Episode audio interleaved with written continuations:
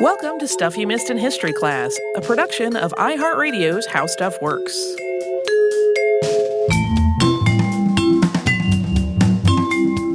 Hello and welcome to the podcast. I'm Holly Fry. And I'm Tracy V. Wilson. Tracy, everybody knows that I wax rhapsodic all the time about Vigée Lebrun. You sure do. Uh, she is one of my very favorite artists. This is not about her, but uh, she's kind of loosely tied to it. We haven't featured an artist biography in a minute and I love them. So today we're going to talk about someone who is actually one of Vigée Lebrun's influences, and that is Rosalba Carriera, who had been on my list for a bit, and then she also came up in a discussion that Tracy and I were having recently. Uh, we are also coming up on her birthday, so it kind of seemed like a good time to talk about her surprising level of success in the male-dominated European art world of the early 1700s it's a little surprising because most people don't really know about her unless they study art history. She's not one of like the great painters that you get the list of in a standard art class. Um, and much of what we know about the particulars of Carriera's life come from her diary, which was initially published in 1793. That was almost 40 years after she died. And since she was pretty clearly not intending for that diary to be a published biography, her life story has largely been pieced together through the notes that she was taking in that diary on her daily life. And some of those are fairly inconsistent in terms of like how she listed her commissions and their statuses and their payments. So, really, it was like if you have a checklist or some sort of journal where you keep track of what's going on in your day, imagine if that got published as your life story. Probably people would think you were maybe disorganized or uh, just inconsistent, but I think most people are. For example, she had a system of marking things, but it seemed to change and evolve. And there are some notations that no one's really decided yet exactly what they meant, whether they included like sitting time or it was like a system to denote what phase of, of the business transaction they were at, uh, making it all sort of tricky. And additionally, she did not keep any sort of consistent diary after the late 1720s. She kind of fell off of that habit. So even what we have is kind of a small section of her life. But she was incredibly successful in her lifetime. But because of the nature of her work and the art that she did and her style of art kind of falling out of favor after her lifetime, all of which we are going to talk about, her story has largely been forgotten outside of art history circles. So we're going to give her a little love today. Rosalba Giovanna Carriera was born in Venice, Italy on October 7th, 1675. Some sources list her birth date as at the end of 1673. Her father, Andrea Carriera, was a legal clerk in the government, and her mother, Alba Foresti Carriera, was a lace maker. Rosalba had two sisters. Her sister Giovanna might have been born in 1675, and that could have contributed to this confusion on the birth dates. Her youngest sister was Anzola Cecilia, who was born in 1677. Anzola would later marry the famed Venetian painter Giovanni Antonio Pellegrini. Yeah, Anzola, you will sometimes see her name appear uh, anglicized to Angela. So if you're ever looking anything up about them, that's what's going on there. Uh, and Rosalba most likely learned lace making from her mother, but most of the information that we have about this is pretty speculative. It is certainly possible that she learned this trade. It's also possible that her initial artistic efforts were making lace designs for her mother, but we don't really know. We do know that at some point she turned to visual art she might have been tutored by one or more of Venice's prominent artists at the time. These included Antonio Lazzari, the engraver Diamantini, and painter Antonio Balestra. All of them have come up as possible mentors, but it's not totally clear whether she received formal instruction from any of them. She started to render portraits in miniature on snuff boxes, which were popular with tourists in Venice. One of the things that made her work in snuff box portraits unique was her use of ivory as a background rather than vellum and using tempera as the painting medium. That use of ivory eventually became commonplace in miniature portraiture, but she was the first known to do this. And her first known pastel portrait, which is something she came to be known for, was begun most likely in 1699. So she was already in her 20s at that point. And it was a rendering of the artist and art dealer Antonio Maria Zanetti. In 1915, that is a, significant jump, but come with us. Uh, Austin Dobson wrote of Rosalba's choice to work in pastels, a medium that was not particularly popular. And he wrote, quote, In oil painting, the field was crowded with formidable competitors, but the less popular pastel, with its brilliant contrasts and silvery transparencies, its vivid tints and velvety softness, offered special facilities for the display of Rosalba's gifts as well as the disguise of her deficiencies. So, up to this point, pastels were mostly used just for quick drawing studies or preparatory sketches to lay out a work that was going to later be rendered in oil. Her artwork was quickly recognized as special. She was still young and pretty new in the field, and within a very short time, Rosalba had become a member of Rome's prestigious Accademia di San Luca. And that was an association that sought to govern, educate, and elevate the arts. Yeah, that was uh, by some accounts within a year of her really starting her art career. So that's quite notable. And Carriera gained a significant enough following that when nobles and royalties visited Venice, they were sure to commission portraits, either in miniature or in larger size. Throughout her early career, her reputation rapidly spread throughout Europe due to these tourist commissions. When the wealthy visitors then brought their Carriera portraits back home, they showed them off to their friends and thus expanded her audience, who all hoped that they would eventually get their own Rosalba portraits made. Among her commissions in her early career were portraits of Maximilian II of Bavaria and Frederick IV of Denmark. In 1708, when Ferdinando Carlo Gonzaga Duke of Mantua and Montferrat died. Rosalba Carriera assisted in managing his art collection as it was distributed to new owners. She cataloged the pieces that were involved and sent the lists to buyers. She also copied one of the works of painter Guido Cagnacci, which was in the Duke's collection. She did that as a study. Yeah, there's a lot of uh, talk of copies throughout her career. Like she would make copies of other people's work, people would copy her work. It did not seem to have the same concern in terms of legality or uh, stealing of intellectual property that it does at this point. On April 1st, 1719, Rosalba's father died, and this was, of course, a very difficult loss. The Carriera family was incredibly close. But it also, uh, on the upside, opened up some avenues of opportunity because up to that point, Rosalba had stayed her entire life in Venice. But once he passed, she felt free to travel for the first time, which people wanted her to do. And she was in her 40s at that point. So in 1720, Carriera, who was encouraged by collector Pierre Crozat, traveled to Paris.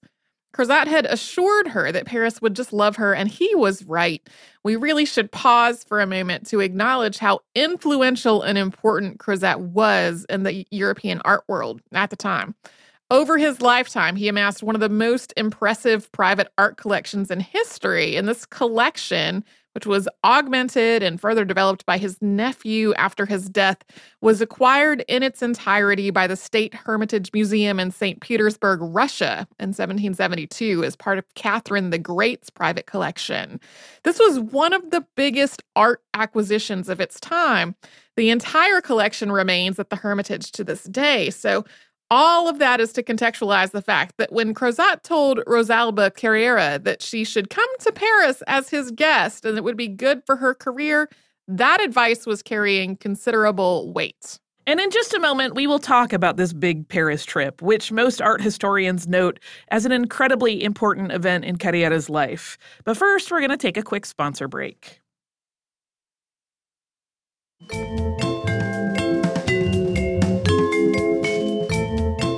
When she traveled to Paris, Rosalba brought her entire remaining family along for the ride. Her sister Anzola and husband Giovanni Pellegrini accompanied her, Pellegrini having his own business to conduct in Paris on a commission to paint a bank ceiling. Her sister Giovanna had begun to assist her in her work, and so she traveled with her, and her mother was also part of their traveling party. While in France, Rosalba painted several dozen commissions, including one of Louis XV, who was still a child of 10 at the time. While Louis XIV had died five years earlier, Louis XV wasn't actively ruling yet due to his young age. This portrait features Louis XV in a red coat with a blue sash and a white lace jabot, surrounded by a mane of curly hair. He has large brown eyes that become the focal point of the portrait. They're rendered in slightly sharper detail than his other features. Yeah, there's an eyelash situation going on in that painting that I love. Carriera's trip to Paris also resulted in her being invited to join the French Royal Academy on the merit of that portrait of Louis. Once the members of the Academy saw her rendering of what they were calling the Dauphin, again, there's that weird thing with him not quite being king yet, uh, her acceptance was, according to her own diary, instant and unanimous. And this was truly a moment of note, as women were rarely admitted to the Academy. And I think on previous occasions there had been a lot of voting involved. Carriera sent a pastel to the Royal Academy in Paris as part of her admittance as a member. It was called Nymphe de la Suite d'Apollon. It's in the collection of the Louvre today. While she had been accepted based on her portrait of Louis XV, she wanted to send a different work, which she shipped later on from Venice. And she wrote of this portrait, quote, I have tried to depict a young girl, knowing that to youth many faults are forgiven. She also stands for a nymph of Apollo's choir, who goes on her own part to offer to the Academy of Paris a wreath of laurels, judging that body alone worthy to wear it and to preside over all the others. There were a number of reasons that the timing was perfect for Rosalba to visit Paris. One was that there was this new trend among the aristocracy to buy their own Paris apartments rather than living at Versailles. There was also a rising merchant class that also found themselves suddenly having property. And they all needed art to decorate those spaces. But of course, the wall space available in apartments was smaller, than what they had been used to. Uh, Tracy and I have been to Versailles. Those walls are large and ready for big art. So, in these smaller spaces, they needed appropriately sized artwork. So, a portraitist that was brought to the city and lauded by one of the continent's most well known and well respected art collectors was in high demand indeed, thus, her many, many commissions. The other factors had to do with the shift in appreciation for pastelists and their work. Before this era, oil painting had been far more popular because production of plate glass had had advanced significantly delicate pastel works could be preserved without fear that the powdery pigment would flake or would fall away from the backing that made larger portrait pieces possible instead of just the miniatures that had started Carriera's career. And one other significant contributor was the advancement in the production of pastel crayons. As pastel work became more and more highly regarded, in part because of Carriera's skill and popularity, an industry of art suppliers rose up to meet it. Crayon makers started producing more and more colors, and artists could easily carry them to clients' homes to work. There was no drying time, and it did not take up nearly as much space to invite a pastel artist into your home to make your portrait as it would have an oil painter who might require a lot more sittings and also need to leave that work in situ between those sittings, occupying a chunk of your house. Despite her great success in France, though, she wanted to return to Venice after a year of being the toast of Paris. This also coincided with a significant financial crash in France that had been brewing for some time under the regent, the Duke of Orleans. Rosalba Carriera had ties to the Scottish economist John Law, who served as controller of France's finances at the Duke of Orleans' appointment. Law had been responsible for the creation of the financial disaster known as the Mississippi Bubble, which was the catalyst for this whole crash. He ended up fleeing Paris in the dead of night Carriera sort of captured Law's last few days in Paris in her journal, describing days that involved meeting with him as the banknotes that he had been issuing were completely devalued and riots began in the city. There's one entry where she just starts bad day. She had been working on a commission for him, so she was pretty immediately adjacent to the family as they were planning to leave. Although she really doesn't delve into the specifics uh, of the economy in her accounts of each day. But once he left, she just kind of busied herself with all of the other work that she had been hired to do. He, as much as they had been very entwined in each other's lives up to that point, once he's gone, she kind of just wipes the slate clean on him and doesn't really refer to him again. She had among her other commissions a portrait of the artist Antoine Watteau, but also work for a number of other nobles that she wasn't really all that interested in. So in 1721, having made a nice bit of money and worked tirelessly for more than a year, Rosalba returned home to Italy. As a little uh, historical trivia side note, Antoine Watteau is where the name Watteau pleats come from, which, if you look at pictures of dresses from this century and Marie Antoinette dresses as well, those long pleats that start at the back of the neck and, and carry down in a cascade, those are named after him because he painted them so beautifully. In 1723, Rosalba went to Modena, Italy, and created several portraits of the Princess Enriqueta d'Este, as well as the rest of the Duke's daughters. The intent was that these portraits would be sent around to potential marriage matches, which was a pretty common practice.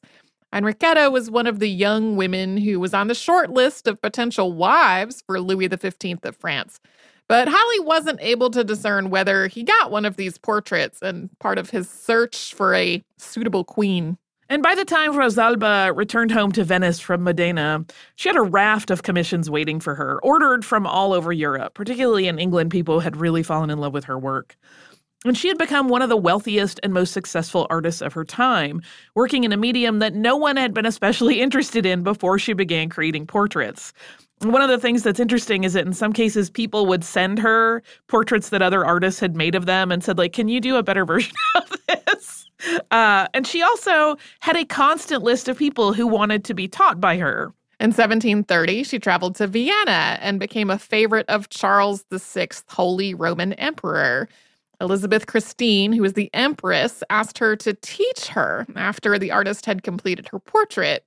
After Vienna, Carriera returned once again to Venice, and for the next several years, her life was really a steady stream of work. And then in 1737, everything changed when Rosalba's sister Giovanna died on May 9th.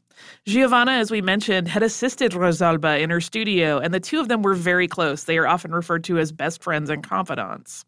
They were so close that in one of Carriera's self portraits that she produced in 1715, she had chosen to include a portrait of her sister. She is holding that portrait in her hands so that they're kind of together in this self portrait.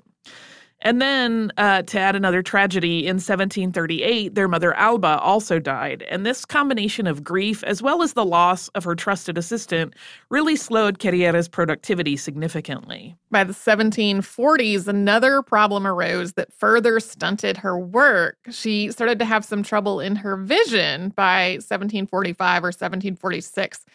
At the end of the decade, she had surgery to try to correct her cataracts. This was probably what's called couching, and that involves surgically depressing the opaque lens to the bottom of the eye to let the light in. Around the time that Carriera had her surgery, a French physician named Jacques Daviel was experimenting with cataract extraction, but it's not likely that she had this new procedure. Some accounts suggest that the surgery was what caused her total blindness, but it's more likely that the couching didn't affect any permanent fix. After the surgery, she had written to a friend that she seemed quite hopeful. Regardless, any improvement that she might have had in her vision was pretty short lived. And within a few years, her renowned and successful career had ended because she was completely blind. Yeah, couching is one of those procedures that actually still happens today in less advanced countries. It's not the best way to deal with cataracts, uh, but it is sort of fascinating if you're into eye science. And during this late period of her work in the 1740s, while her sight was failing, Rosalba produced what is believed to have been her last self portrait. And this portrait is uh, 56.7 by 45.8 centimeters. It's about 22 by 18 inches to give you a sense of the size of the portrait she was doing. It's rendered on buff paper. And in it, she is aged, and the tone of the piece is quite casual. She actually made this for a friend. But what's interesting is that even though her eyesight was going, her technique remains as striking as ever.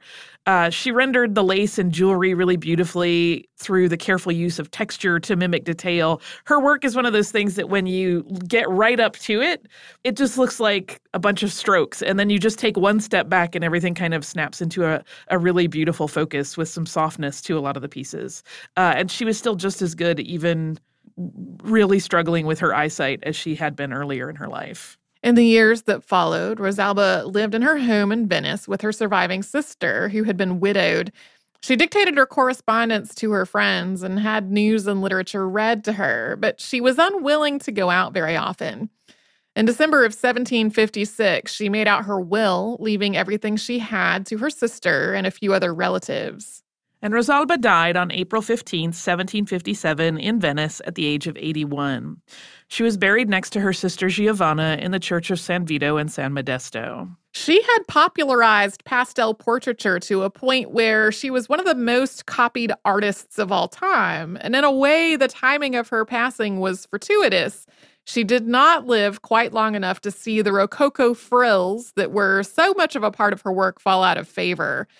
But the timing of her death, which took place as the early seeds of neoclassicism were being sown, they contributed to her name falling out of the public eye into relative obscurity, especially compared to some of her male counterparts. Still, she has continued to delight art historians even in recent years, and we're going to talk about that after we take another quick sponsor break.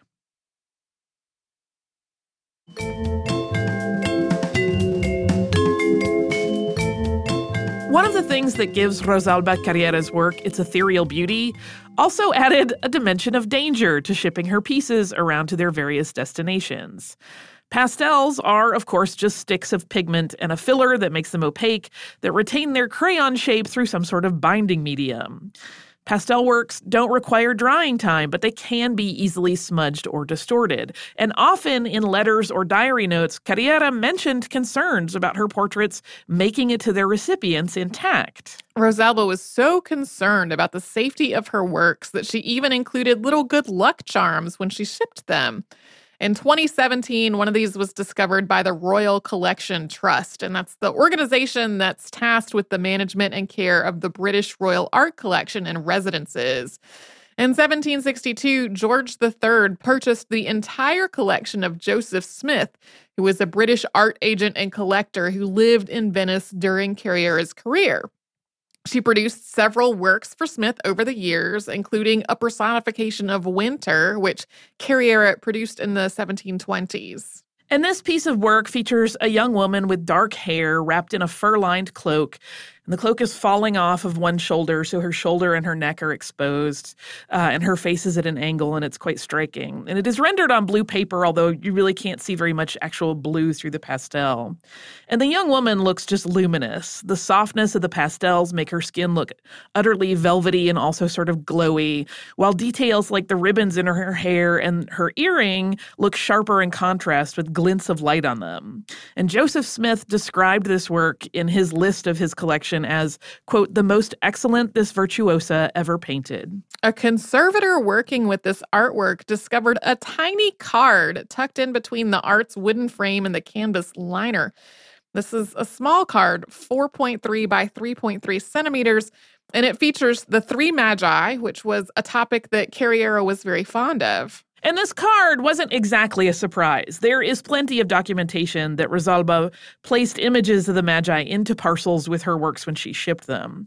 She would tell associates that all of her works that traveled with their little saints, that's Santini in Italian, always got to their destinations safe and sound. As the conservator worked with this piece extra carefully because of the fragile nature of pastels, they noticed the small piece of paper, and it was immediately recognized as one of Carriera's good luck Santini cards.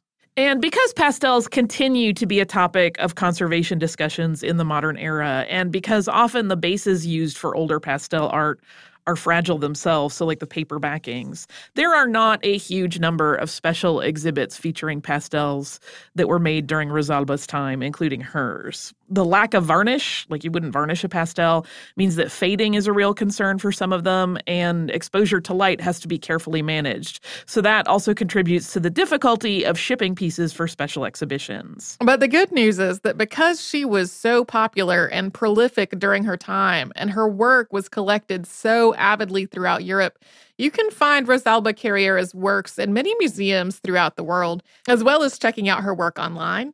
We already mentioned the Hermitage Museum in St. Petersburg, Russia, and the Louvre in Paris, and her work is also in the collections at the National Gallery of Ireland, the Met in New York, the Museum of Fine Arts Boston, and the Harvard Art Museums.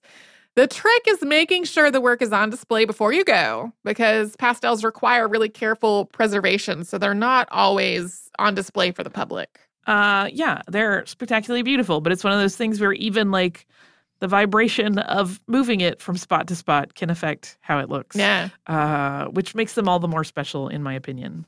Uh, so I have a little bit of listener mail. Uh, this is from our listener, Melissa, and she writes Hi, Tracy and Holly. I absolutely love your podcast. I'm a scientist by training, but absolutely love learning about everything. I'd probably still be in university taking courses if I didn't have bills to pay, which may explain why I chose to teach at a university. Thank you so much, by the way, for being an educator from us. Recently, my dad was cleaning out my great aunt's home after she passed away. She was a career woman who worked for The New Yorker. She was quite the collector and amateur historian. One of the finds that had me exclaiming, much to my dad's confusion, Holly would love this, was a trio of prints by Charles Addams of the Addams family. I quickly had to explain my love for the podcast and reminded him that one of my Christmas gift requests last year was to attend the live show in Seattle on safety coffins. He may or may not have thought I was a bit too enthusiastic. Anyway, I have attached a quick picture I managed to grab of the prints before they were included in a pile of items being set to be assessed, restored, and framed. Uh, she also gives us a fun suggestion, and then uh, she sends best to you both, and will continue to eagerly listen to every podcast on your show. She also attached a photo of her cat Zuzu, uh, which is pretty great because uh, here's another secret Holly trivia thing. We used to have a cat named Zisu. I almost named her Zuzu. And anyway, thank you so much, Melissa. Uh, I love that it's it's to my heart sort of Charles Addams season now that we're into fall. And even though his work was going on throughout the year, because the Addams family is a little bit. Um, you know, creepy and kooky. Uh, I think of them as especially fondly at Halloween time. Uh, and I think we're all ready for some Charles Addams fun. So, if you would like to write to us, you can do so at historypodcast at howstuffworks.com. You can also uh, find us pretty much everywhere on social media as Missed in History. And you should visit our website, that is missedinhistory.com, where you will find every episode of the show ever, including uh, show notes for any of the ones that Tracy and I have worked on. If you would like to subscribe to the podcast, we would like you to do that as well. You can do that on the iHeartRadio app, at Apple Podcasts, or wherever it is that you listen.